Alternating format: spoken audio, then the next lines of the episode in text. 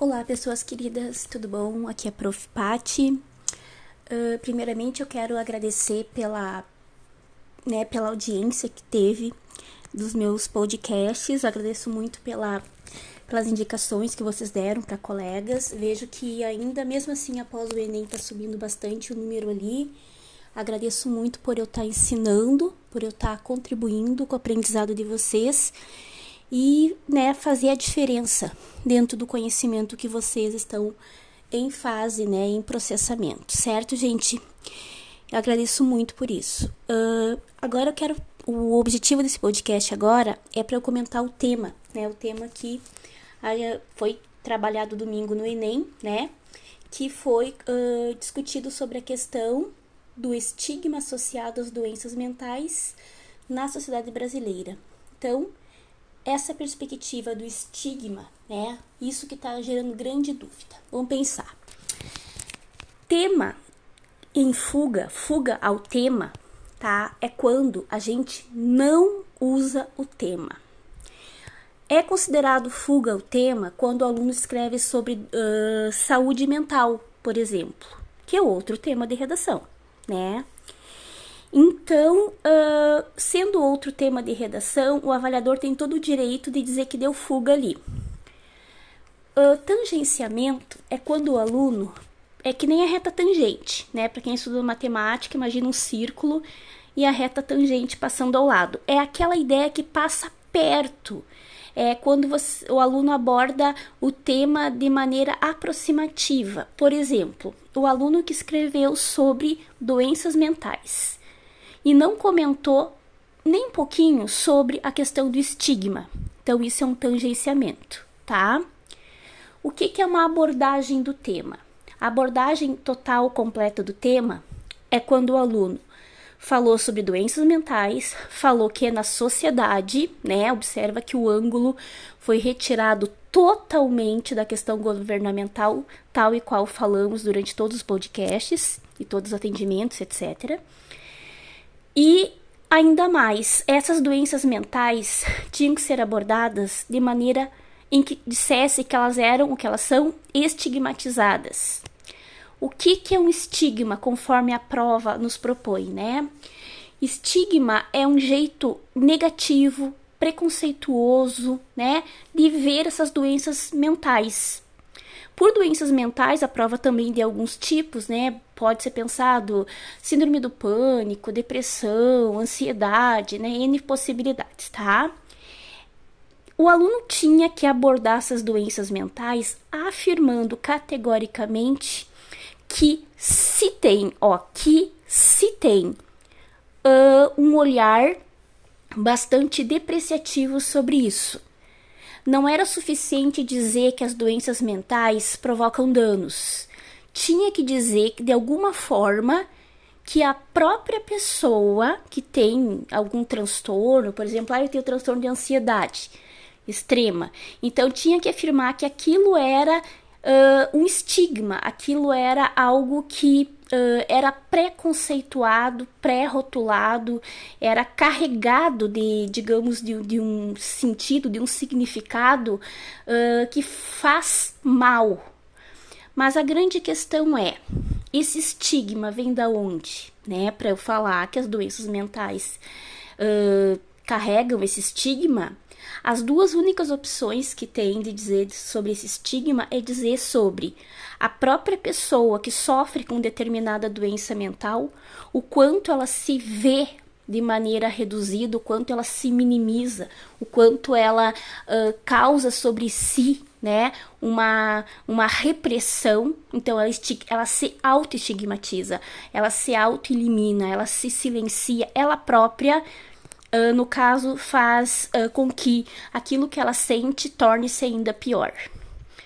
Para que essa ideia ficasse né, colocada no texto, o aluno tinha que usar a palavra estigma, né, dizendo que esse estigma ele era produzido, ele era vivenciado pela própria pessoa que, que possui a doença, né, mental, a, a tristeza, a depressão, sei lá o que, ou ele poderia dizer que a sociedade estigmatiza. porque a conforme né, podemos ler perfeitamente no tema, é o estigma associado a doenças mentais na sociedade. Então significa que as pessoas uh, possuem isso estando elas dentro de um círculo social. E esse estigma, como eu disse, então, esse preconceito, essa rotulação, essa, essa autorrepressão pode vir da própria pessoa que tem. Aí isso ficaria colocado no texto, dizendo que a pessoa possui uma visão bastante depreciativa sobre si, que a pessoa se minimiza, que ela, entre aspas, se encolhe para o mundo. Qualquer ideia que represente que ela está se preconceituando, ou usar a própria palavra estigma, né? Que o estigma dessas doenças provoca uma autorrepressão do próprio ser humano e blá blá blá, né? Claro que isso vai depender de quem é esse leitor, tá? E vamos agora, vamos conversar sério aqui. Isso que eu tô falando não é segredo para ninguém que eu vou falar aqui. É assim que funciona, é assim que a banda toca. Se uma dada pessoa, um dado professor, professora, a vida inteira trabalha só gramática, ele não é professor de produção textual, ele não trabalha produção textual. Ele é uma pessoa que eventualmente trabalha algum texto em sala de aula. E esse perfil de pessoa, tá, vai corrigir. O risco que o aluno tem de não ser reconhecido no tema é muito grande esse professor que se ele não enxergar esse perfil, tá? De professor que não tem a redação como objeto de trabalho, ela é apenas de vez em quando em sala de aula, tá? Esse professor que eventualmente não tenha um trabalho em redação, ele só vai enxergar o tema e vai dar né, abordagem, compreensão do tema total se ele enxergar a palavra estigma. Porque se ele não enxergar, já vi muito professor que não que nega o tema, diz que o tema não está ali porque a palavra X não está ali. Ele não consegue reconhecer pela lógica de raciocínio, ele não consegue reconhecer pelo, pela interpretação. Então, aquele aluno que não usou a palavra estigma, que apenas abordou a questão do, das doenças mentais como sendo um elemento de auto-rotulação uh, que causa uh, problemas, cicatrizes ou sei lá o que, existe o professor que não vai reconhecer. E aí, o que, que, o que, que pode acontecer nessa hora? Uh, N possibilidades, tá? Da mais trágica, mais tranquila. Ele pode não reconhecer isso na, na introdução, uh, mas pode enxergar isso lá na conclusão. Pode não enxergar isso no desenvolvimento, mas enxergar lá no, no, no parágrafo conclusivo. Então aí vai variar, tá? Vai, vai depender de qual é o parágrafo que você deixou mais claro. Uh, claro que é complicado, né? Aquele professor que porque não viu a palavra estigma, ele não enxergou com os olhinhos dele ou dela a palavra estigma escancarada no primeiro parágrafo do texto, é, o problema é que se ele toma isso como uma lei para a redação toda, porque de repente o aluno abordou lá a questão de doenças mentais, sociedade, e a partir do desenvolvimento e da conclusão que ele começou a colocar isso como uma, um estigma, como uma situação uh, autodepreciativa ou uma situação que a sociedade cai em cima e rotula e, né, e exige demais e N situações que os alunos colocaram. Então, tem essa, essa, essa condição do professor, portanto, que sabe corrigir a redação, que tem experiência, que é o professor que é de produção de texto mesmo formado, né? Que pelo menos tem uma especialização na área da linguística. Uh, e o professor outro, tá? Aquele que não, às vezes até da área da letra, das letras, mas não tem experiência de texto. Em não havendo experiência, ele vai ter dificuldade de enxergar o tema. E aí ele pode tirar bastante ponto nisso.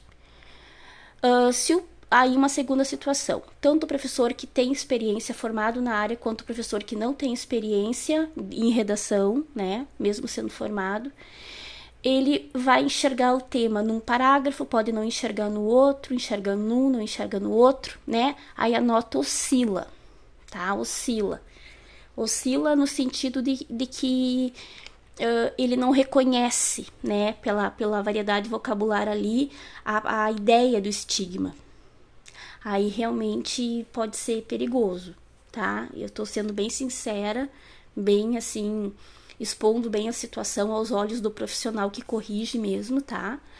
E aí pode ser complicado. Mas eu digo assim, ó, se o aluno abordou pelo menos do D1 em diante, abordou as doenças mentais, mostrando que a pessoa que sofre né, com uma determinada doença ou com as doenças mentais. Ela exige muito de si, ela se rotula, ela cria um padrão de comportamento que ela nunca consegue chegar, ou que ela tenta e sofre com aquilo, então ela está se estigmatizando, ela está se preconceituando, ela está criando uh, algo que se autodeprecia. Né, e quase sempre é da, da pessoa para ela mesma, né? Ou, se quiser dizer sobre a sociedade que, que, que, que cria esse padrão sobre a pessoa também é possível, tá? E aí, se usar a palavra estigma, é melhor ainda, né? Que daí a pessoa ela vai enxergar, o corretor realmente vai enxergar. A variação, a possi a, o cuidado tem que se ter quando não usou o termo estigma e não tratou das doenças mentais como sendo um problema que a própria pessoa que tem a doença mental a, a própria forma como ela vê aquilo, né, que é um, um preconceito dela para ela mesma, ou um preconceito né, sobre essas doenças mentais vindo da sociedade para a pessoa que sofre. Aí, se isso não acontecer, daí realmente é tangenciamento. Mas se isso em algum momento do texto está sendo colocado, está sendo falado em algum momento que a pessoa sofre, que a pessoa exige demais, que ela se rotula, que ela cria perspectivas inalcançáveis. Então ela está estigmatizando, ela está criando um perfil de comportamento, né, que, que fomenta, que, digamos, uh, potencializa essa autoexigência, essa doença mental, sei lá qual que pudesse ser abordada, causando inúmeros danos à pessoa, certo? Se tiverem alguma dúvida, não sei se, se eu consegui esclarecer, mas se quiserem perguntar alguma coisa no Insta, pra mim é só me chamar, tá? Beijos!